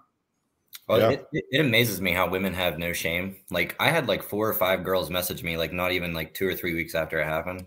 So I was mm-hmm. like, I was like, what the hell? Well, I was like, it's a good starting They place. Want to nurture you. I mean, yeah. That's, yeah. that's not a bad thing. Yeah. Yeah. yeah. They want to put you back together, I guess. You've got yeah, options. So, um, you know, get past the grieving, work on yourself, you know, smash some weights, you know, get yourself sorted out. If you want to start a business, get in the email list to grab the course. I'm going to offer a discount to the people on the email list when I launch it. So, uh, yeah, check that out. But thanks, Quentin. Thanks. Yeah, jo join, join one of the groups and join Moff and I after if, if you want to come. Yeah, they'll uh, be on Stereo afterwards. More. We'll, we'll uh, put it up on the screen for you guys. Okay. Thanks, bud. Um, I got Andy, John, Isaac. Uh, let me see if we can get through these. So let's hit uh, John over here. John, what's up, buddy? What do you got for us tonight? Hey, Rich. Oh, man, this is crazy. You're like uh, someone I, I who's really helped me so much uh, throughout my life. I, I was going through deep depression at one point, read your book, and man, at that point, I was kind of fat, out of shape, and like honestly on the verge of killing myself. Read your book, and man, just changed everything. Got into jiu-jitsu, uh, got a full-time job, making close to six figures now. In a much better place. So I just want to start off by saying thank you so much. Thank um, you, man. I appreciate that. Yeah. I want to get emotional. I've been following you for a while now, but um, yeah. So right now I'm kind of uh, struggling with a uh, with this question, which is um, how do how do I kind of split my time between kind of uh, between work, you know, building um, my professional life, but also at the same time not neglecting um, you know, relationships with women and stuff like that. I, I've tried a bunch of different things, um, but I, I kind of keep coming to like the same issue where it's when I kind of go out on the weekends, I'll like try to set a time, uh, like one day out of the week, just go out with my buddies, have a great time. But we always stay out like super late. We come back, it ruins my sleep schedule for the next day. And then uh, just kind of throw everything off. Uh, twenty-seven. Uh, turn yeah, twenty. Okay. Um, well, I mean, you've already read all my stuff and watched all my content, so I'm really not going to tell you anything new. So why don't I hand it off to Josh, because he's the guy that, you know, spins fourteen plates, and you know, he can, he can, you know, bring you in on the work-life balance sort of thing, you know, beyond the stuff that I've talked about. Yeah, yeah that was that was pretty wild, because yeah, I had the most plates I ever had in my entire life, and I was making more money than I ever made at that point, uh, which is yeah. Um, all right, so how did I, you do it, man? Dispense the wisdom. They go hand yes. in hand, don't they? They sometimes do go hand in hand, but really it just kind of comes down to, right, setting up a, a little bit of a schedule for yourself, right? Where it's like, hey, you know, if I understand, right, if I go out, we're going to be out a little bit too late. There's nothing wrong with like saying, hey, instead of like one day of fun, let me have like two days of fun, or like two and a half kind of days of fun, and scheduling that in there. Um, because you can always, right, find something to do, find more work to do. But for me, I actually find that I'm like a kind of a work hard, play harder kind of guy. Mm. So for me, it's like for, you know, I'll put my nose to the grindstone and like work on, you know, work, my projects, everything I need to get done over the course of like six days. But then I'll go out, you know, like maybe four or five times a week, sometimes six times a week, right? Which is, can be a little bit crazy, but it's also, I can look back and say, I never regret the the fun that I have going out with uh, my good friends and with um, like the random adventures or the stories that we've had. So, you know, as long as it's not to that point where it's like, man, I really regret like having gone out because I, you know, wasted a bunch of time or anything. Um, you know, keeping that balance in there where you can say, hey, you know what, I can have a little bit of um, extra fun in there for myself, because you kind of do need that that balance in there, right? Um, and a mentor of mine, he was worth one hundred five million dollars at the time when he told me this. He said, hey, if if I were to do my whole thing over again, I would have had a lot more fun and enjoyed the process a lot more, because even though I have a crazy amount of money, I can't buy that time back. And yes, I he's like, I'd rather have, you know, like eighty million dollars and like would have had more fun at that time than, you know, have the hundred whatever million dollars and, you know, missed out on some, feel like I missed out on some stuff. So again, you know, just kind of try and schedule a little bit of time for yourself. And again, if you, right, sleep in a little bit extra one day, right, as long as you're not like, you know, late to work or something like that, like impacting your actual professional life, then, hey, it's, it's okay to go out and have a little bit of fun, you know? Definitely. Thank you. I, I think for me, it, like what it impacts the most is um, like my workout schedule. And yeah. like, as I've started to go out uh, again and go out more, that that's kind of been the thing that's been throwing off. And, and, to be honest, when I when I when I realize is when I don't like when that isn't in order, when that workout schedule isn't in order, it starts affecting like a lot of other things around it. Yeah. So if that's well, I mean, Jaron's thing... a former fat guy too, so maybe he should chime mm-hmm. in on that too. Because I mean, you can get obsessed with um, you know, working out, right? Yeah, I got I had to get to the point where being a former fat guy, um, and I always I would say on Moff's show and Rich with you two in private that a lot of times your game gets ahead of you. So like, like this weekend I had a surprise where I'm like, oh my God, like this is the girl that would have been the girl of my dreams back in my beta days. And not only am I out with her, she's into me. Like she's really into me and she's acting right. And like, cool, like keep it cool. But that fat kid syndrome always sticks with you. And it, there is a propensity to spend too much time in the gym. And, the, and guys that are hard gainers have the same issue too. I was telling mm-hmm. a, I was telling a, my, my cleaning lady was asking me for diet advice earlier. And she's like, oh, you know, people like you and the girls you date, cause you know, should, the cleaning lady sees, you know, sees what I do obviously. And, uh, and then she's like, she's like, hey, can you like give me like, she sees the traffic. Fitness? Yeah. She's like, can you see, can you like girl fitness advice? And I tell her, to be honest, the people you see, like, like your fitness models, this ideal you set up for yourself, they're all insecure to a degree. So eventually I had to get to the point where I'm like, you know what? I like where I'm at. I don't really have to do anything else. I'm already strong. You know, I, I've got good muscle mass and I'm in good shape. You know, I almost have that. I almost have that V taper. I still have some loose skin from the weight loss, but like kind of, Rich, kind of like you with your scars, I accepted. Like those are my battle wounds. It's a part of my story. Um, I normally have a six pack. There's a little flabby skin. It's, you know, I'll tell the story. I used to weigh uh, an extra hundred pounds. Now I'm in my mid thirties and, you know, I feel better than most twenty year olds do. So, so accept that part of yourself, live with it, move on. And then now I'm at the point where I'm just in maintenance mode. It's just don't get fat again. And there's not anxiety around it because there, there is anxiety around that don't get fat again yeah. statement. So I had to reframe that in my head to say like, okay, I want to age gracefully and I want to um, focus on overall well-being. And when you make those two your primary focuses, you kind of get rid of some of that anxiety around like, don't get fat, don't get fat, don't get fat, or am I as jacked as that guy? Or, oh no, I should put more weight on the bar because that guy's smaller. Maybe he's lifting more, but yeah, I'm like, you know, I'm cutting, so I can't lift that much anymore. I'm going to injure myself. So mm-hmm. get rid of all that B S in your head. Just like, no, like my goal is to age gracefully and just optimize overall well-being. And that spills over into every area of your life, including game, oh. finances, energy, sleep, all that good stuff. And mm-hmm. if you have that um, routine, right, that's keeping you disciplined. Okay, great. You know, it's good to have that discipline, right? Because when you get undisciplined, that's where everything starts going like to the wayside. So, yep. you know, if the partying, right, is suddenly like cutting into you getting disciplined, then that's where you can say, okay, now it's time for me to like kind of scale back the partying, or at least be like, hey, I'm out with my guys. Instead of saying, hey, I'm going to stay out till, you know, two, three o'clock in the morning. All right, guys. Hey, it's it's one o'clock. I got to bounce out, right? Be a little or, bit disciplined around that. So or, that way, do, you know, you aren't disrupting your routine. John, John, oh, I'd, I'd work on a, I'd work on growing a mullet and telling people your name is John Rambo. yeah, you, you've got that might be job, a short-term project. You, to, get a, you, a, you know, get a combat jacket and all that. Last blood. all right, man. Good advice. Thank Thanks you. On, John. Uh, let's see what Andy's got for us. He's uh, he's been waiting oh, patiently. Rich, I was gonna tell a guy real yeah. quick too. As far as partying, you don't have to go out and get drunk every night too. Like I was telling yeah. you guys in the private chat. Like a lot of times when I go out, I have a really nice social. Plant medicine that's delivered via a pen that's more on the upper side, but it really just kind of cuts through social anxiety and just puts you like in a real chill, like, all right, I can vibe up this stage. Mm. That and or maybe like microdose a little bit of another fungi type of plant medicine, mm-hmm. figure it out. But like, you don't really have to drink. Like if you go in, if you show up already on a good vibe, then you can order like diet sodas or like guys in Nashville, Miami have seen me. I bring like these sugar-free Gatorade packets and I just mix those into like sparkling water or something, sip on it all night. Mm-hmm. If I want to have something to drink and there's a bottle at the table, maybe I'll pour a bit into it. But normally you don't need to drink. And if you don't do that, you can still stay out all night, but you're not hungover the next day. Like maybe you're a little groggy because your sleep schedule's off, but like you don't have those physical ailments that, you know, rejecting poison, which is what alcohol is from your system. So, so it's a couple of tidbits there. Yeah, that's a good point. All right, Andy, what do you got for us tonight, buddy? Oh, hey, man. Can you hear me? Yep. Um, yeah, um, I've got a million questions, Rich. I know uh, you always like people to ask. You're going to have to you're gonna have to distill it down to one, man. We, yeah, we don't have time one. for a million.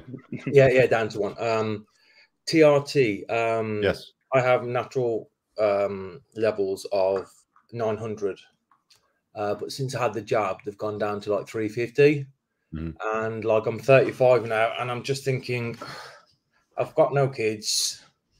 Um, my levels haven't improved over the last six months. What have you been doing to try to improve the levels, first of all?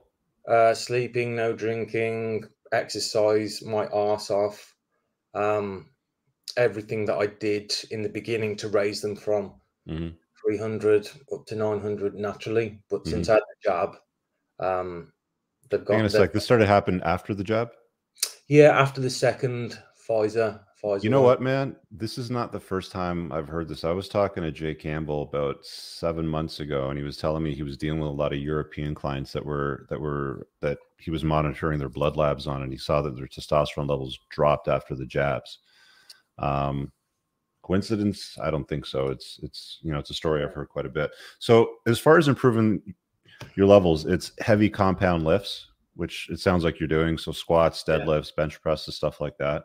Sleep is proper, like you got good, you know, restorative sleep. Yep. Um, right. Diet's good. It's on yep. point.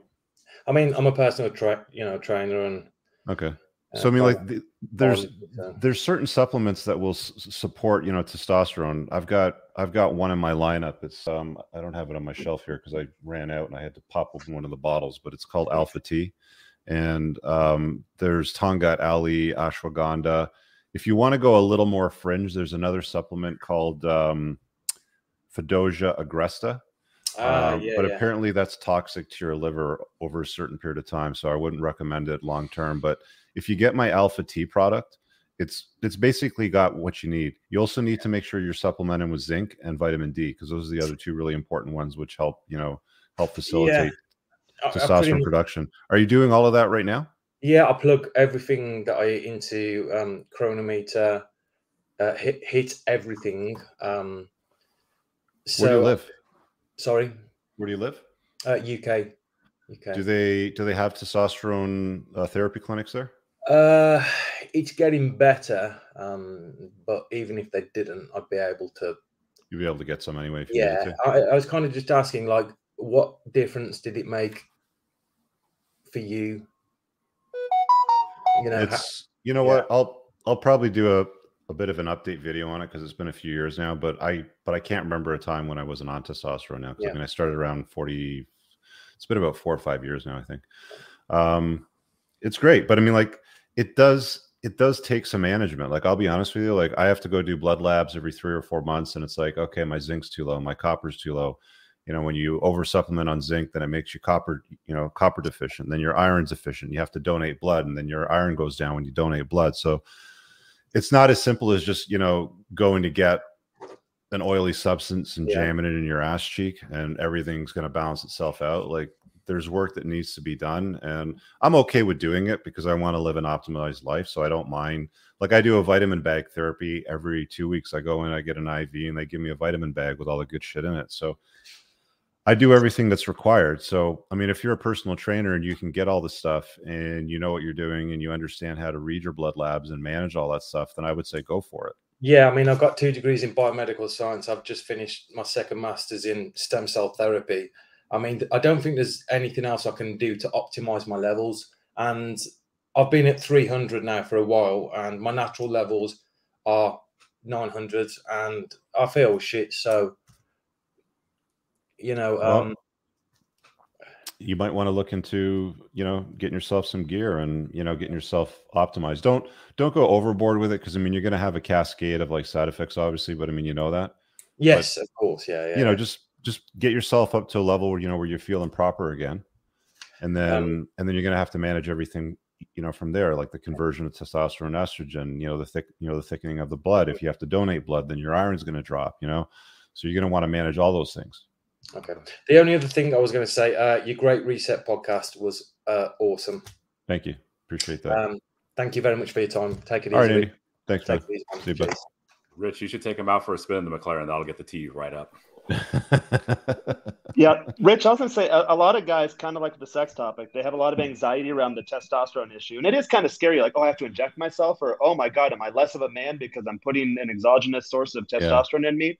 I was at that same point. I had a girlfriend at the time, and, like, I hid it from her for a couple months. And then once the levels balanced out, like, I just felt so good. Like, I, like, why would you hold back? You just don't care anymore. Yeah. And then the and then the thought of like, oh, I want to go off it someday, that just goes away because you just feel good all the time. You're like, yeah, why like would I want to go back to feeling shitty? That doesn't yeah, it's like sense. if you're de if you're dehydrated and then you drink water and yeah. you feel better, like why would you stop drinking water, right? Yeah. You know, it hydrates you and it gets you to where you want to be. But I mean, the only the only downside that I um, don't like is is okay, what if what happens if like the shit hits the fan and yeah. now all of a sudden you can't get, you know, your hormones. Okay. I've got like a year supply because that's yeah, thought like, goes through my head. Fortunately, I've got guys now that are in my network that like homebrew, and it's like, you know, I can get if, it for you from if a comet hits the fucking pharmacy, then I got a guy with dry powder, and you know he can make it. And he's got plenty for years to yeah. come, sort of thing. So that's the only downside to it. But I don't really like that's a that's they a sell it over the counter off. Here though, so like you can yeah. find it. You can find it anywhere. Not everyone's on T R T. Like you walk around here, and there's people that are fat, just like the U S. They're just not as evolved as we are in the. Uh, Yeah, most people in Mexico, crisis. When I see them, they're definitely not on testosterone therapy as they get older. Nah. But yeah, it's, you know, it just makes your life better. I mean, you know, like one of the arguments guys will be like, oh, well, like, oh, well, you're going to die younger. You're going to have a heart attack. It's like, you know what? I'd rather live a fully optimized life and, and, and trade off a couple years off the end and live better during the time that I'm alive than getting an extra couple of years at the end. Fuck that. Keep them. Yeah. That's just the way that I see it. Um, Let's do one more. Let's see if we got time for one more here. We got uh, Jay Tone, Jay Toneal three, Jay Toenail three, or Toneal. Jay, what's up, buddy? Uh, you're muted. Oh, you're muted. You gotta get that line through your mic, bottom of the screen. Am I coming in clear? Thank you. Yeah, yeah, you're good. All right, thank you, gentlemen. So I was the crazy guy calling in with the on again, off girl, on again, off again. Oh, okay. Yeah, yeah, yeah. That was uh, okay. that was the uh, super. The pencil sharpener response. Yes, the pencil sharpener. Yes, don't go and stick your dick in a pencil sharpener. Absolutely. Okay, so on okay. on again, off again for for six years. Yeah. So what happened was, is I I'm so I'm a I'm a I'm a lawyer. I'm fairly successful. I've got six figures. I'm in good shape. Mm-hmm. Uh, I don't have F U money, but uh, other than that, I think I'm you know checking all the boxes. Mm-hmm. And uh, so you know, after several years of marriage, my wife, uh, who was another lawyer who happened to be three or four times more net worth than I am. Mm-hmm. Um, you know, the, the marriage, it was sort of like we were a partnership with children. And uh, I guess I had a classic midlife crisis, mm-hmm. met this uh, beautiful Latina woman. And uh, so sort of literally ran off with her with my motorcycle, Harley Davidson, of course. Mm-hmm. And, um, you know, the first year, I mean, she was exactly like everything you described about the genuine desire. You know, she was looking at me when we took photos together uh, on my forty-fifth birthday. She literally took forty-five candles and put them on a on a cake. You know, she would she I mean, she she came into my frame. Mm-hmm. Um, but the problem is, is that uh, because of my financial situation, I didn't I didn't want to get divorced because. Uh, Are you still I, married to your ex? Yes. OK, so that's the thing. So this has been on again, off again for five years. So she's a devout, she claims, she, I think she is, she's a very devout Catholic Latina. She prays every day, you know, um, burns candles and that sort of thing. And she was like, oh, you're you're just uh, being manipulated by your ex-wife, so I'm leaving. Mm-hmm. And, um, you know, so uh, just, you know, I even, my own mother was like, I can see both sides of the story. I didn't want to get divorced yet because we're still working out issues financially and between our children. Mm-hmm. And, you know, she just, she, she would get psycho jealous of my kids. She'd call my ex-wife an ape, and uh, she doesn't want to meet two of my three children. Um, and frankly, I'm so scared of her. You know how Latino women are, not to be racist, but she was super jealous even of my children. I mean, my daughter's cat was staying at my place, and she got so jealous of the cat when I was petting the cat, like she threw the cat off the couch one time. Um, but so, uh, the- so why? So why are we even having this conversation, dude? Like, you know, why is it like because she's hot, she's pretty, and she lets you touch her boobies? Like, why? Like, why are you putting up with this? Is that an answer? Is that a question where the answer is contained within the question? Maybe like it is. Maybe it's yeah. so obvious. Like, I'm looking up at a red flag like, store, brother. I'm I'm always blown no. away by like the level of like dude at like lawyer. Obviously, like my ex-wife's a lawyer, so I know what they have to go through to get that degree and like work that job yeah. and all that sort of shit. So it's like, you know, like you're a smart guy, and you see red flags. They're going in a box that says this is a box of red flags, and you still want to hang out with the red flags anyway, right? Like it's like she's telling you what she's about, right? I mean, you've got to be able to do better. I mean, you got to be able to hold yourself to higher standards is really what it just boils down to, right? Like, why would you invite this crazy bitch into your life? Like, you already have a ex-wife, you've got kids that you're trying to raise. How old are the kids? Um, so I've got a daughter that's uh, twenty-three, and she's on her way to being a successful lawyer. Okay, so she's son an adult. Seven, yeah, she's seven. She's a son who's eighteen, who's off at business school, yeah. and a daughter that's eleven. And um, okay. I've been, I haven't even introduced her to my younger children, uh, just my older uh, daughter, and she she does sort of think she's a bit crazy. But yeah. here's the thing. Okay, call me crazy, but she definitely had genuine desire for me. Doesn't and matter. One of the red, red flags you talked about was daddy issues. And she has an yeah. extremely good relationship with her father. Who um, cares? Who cares, man? She's she's like, she's already told you what, what she's all about with even the red flags that you've talked about right now. I'm mm-hmm. sure there's dozens more, you know, that you here's, just haven't yeah, gotten to or you don't want to talk about. Go ahead, John. Well, here's, here's the major thing, right? Is that from her perspective, well, from her perspective, right? Um, she is always going to be that mistress because your time and attention is devoted elsewhere, predominantly to your mm-hmm. ex-wife, but mostly, mostly, even though that's going on, it's like to your children. So in her eyes, you're always going to be that like secondary mistress, right? And the girls, they want to be, they want to be number one, right? They want to be that number one spot of, of attention, of intimacy. Uh, so I'm fifty-two and she's forty, about forty-five or so, forty-seven. Do you have any kids? She has a, one son who's nineteen years old. Her father, uh, the father of her son, is uh, in Germany, and he's uh, pretty much a hardcore alcoholic. Sits around all day and drinks beer. Well, um, but her son turned out okay. Sorry. Well, she chose him as a father. I mean, I'm pretty sure she, she knew yeah. that when she, you know, oh. yeah. had a kid with him. So I mean, it's, it's not. There's no real clear like pathway because again, best case scenario, right? If you finish finalize your divorce with your ex and then you get with her. You still have your children and you have your children for life. If she's still jealous of those, mm. best case scenario, you're still with this girl that's always going to be. Dude, she's jealous of your, your daughter's cat.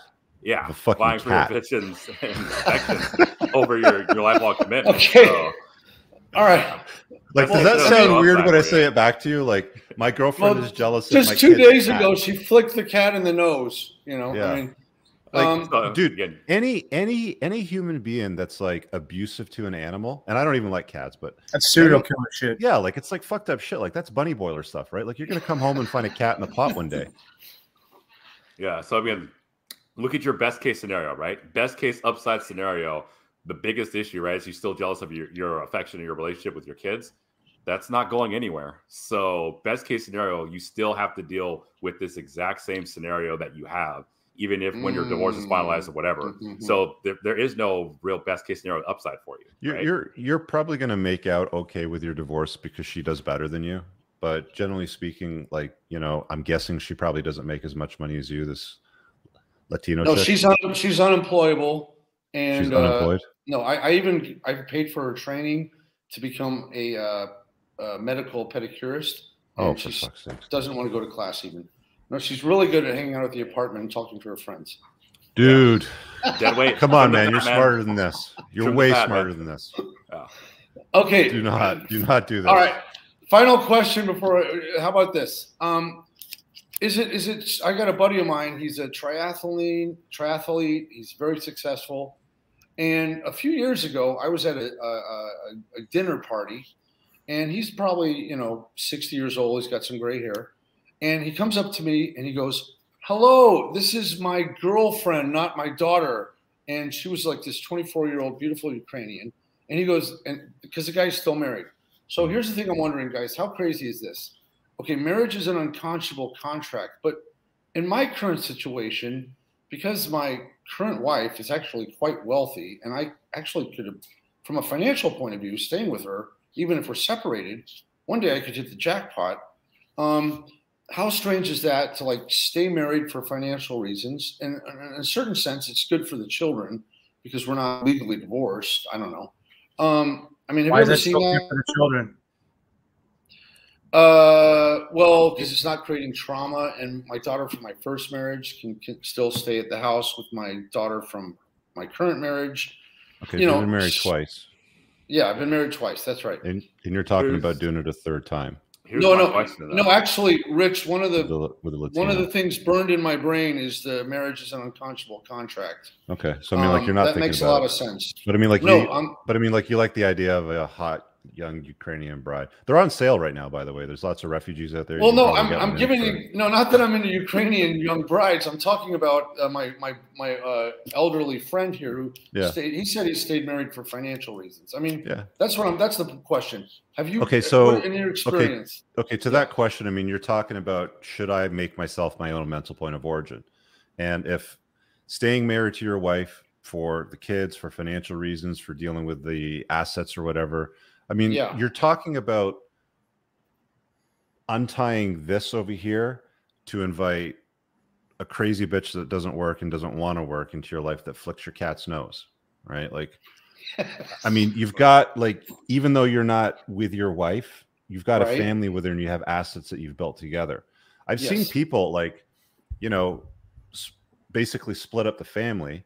And they keep the matrimonial assets, you know, together just for the sake of the estate and the kids, because mm-hmm. it just makes better sense. Like if you're going to go and get remarried to another chick and then you've got all the stuff to deal with the estate and all that sort of stuff. And if she's still on title, you know, like you've got a chalet, you've got a cottage, you've got a home, you got a condo down at the beach sort of thing. Like if you've built a life like this and there's an ecosystem, then it, if it makes better sense for you guys logically, like on paper, like from a legal perspective to maintain that, but your marriage is no longer a marriage, who cares? And who cares what she thinks? You know, if she's like, oh, you're still married or whatever, it's like, well, it's on paper, but we don't. That's what it. I said a or, thousand times. It's paper.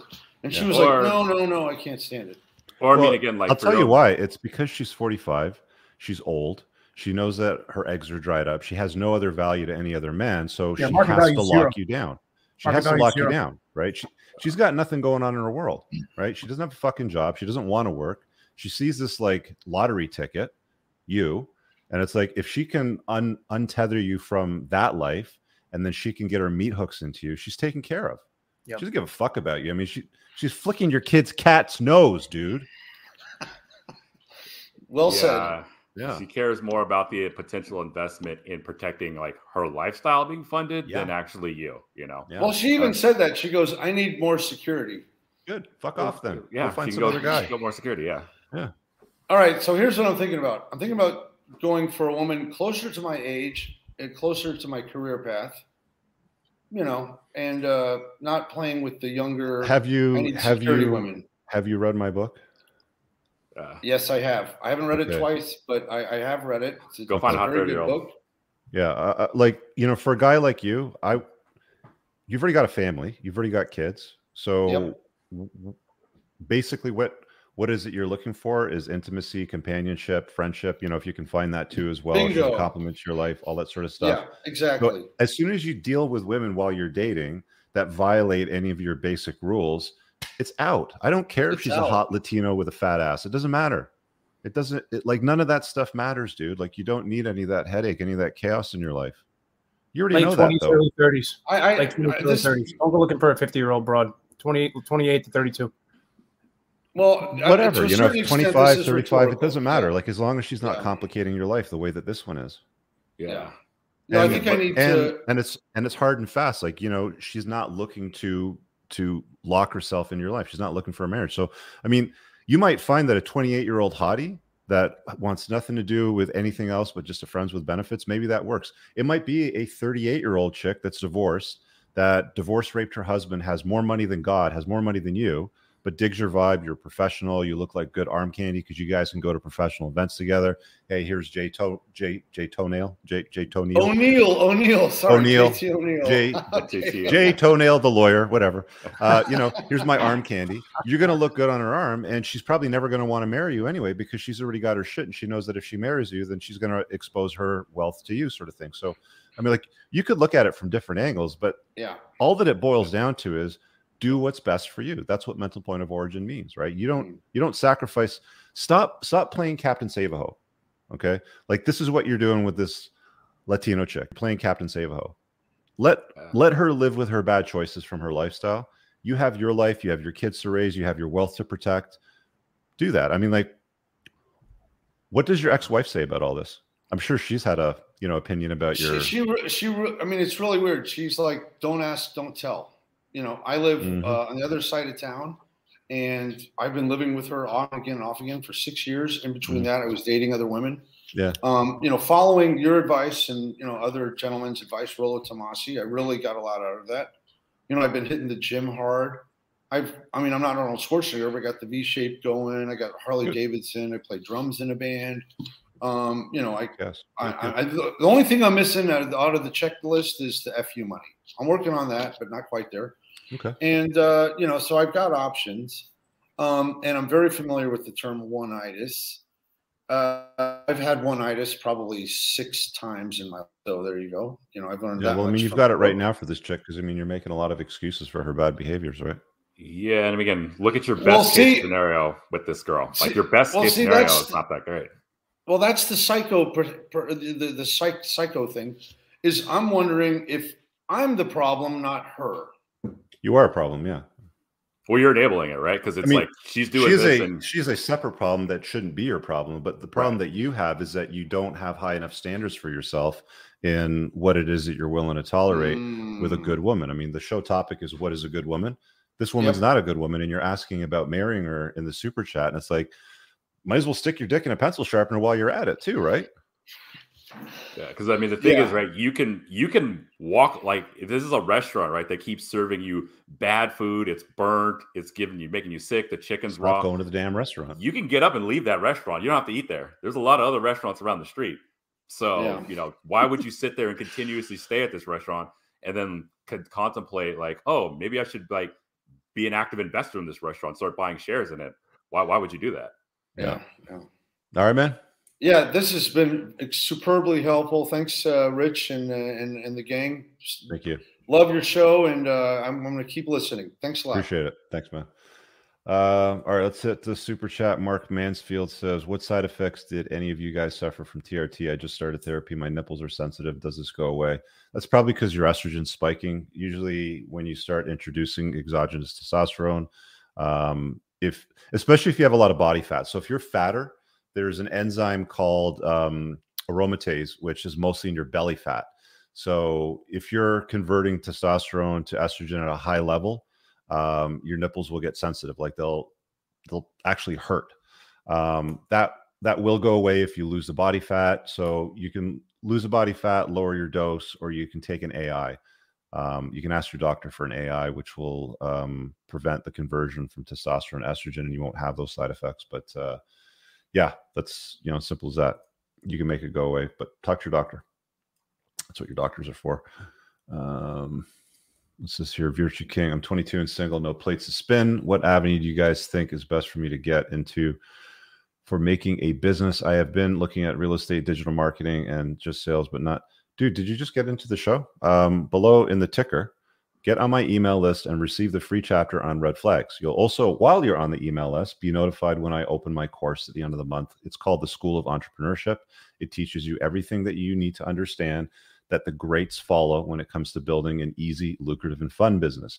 Most guys, when they start a business for the first time, build some shit that's hard, annoying, lame, and frustrating. Don't do that. Um, or do it if you want, and, you know, enjoy the labor of, or enjoy the fruits of that labor. In my opinion, get on the email list, buy the course when it launches, and, you know, you'll get the clarity that you need. There's a lot of support. There's a private Facebook group. There's going to be Zoom calls. It's, it's going to be bomb. So get on the email list.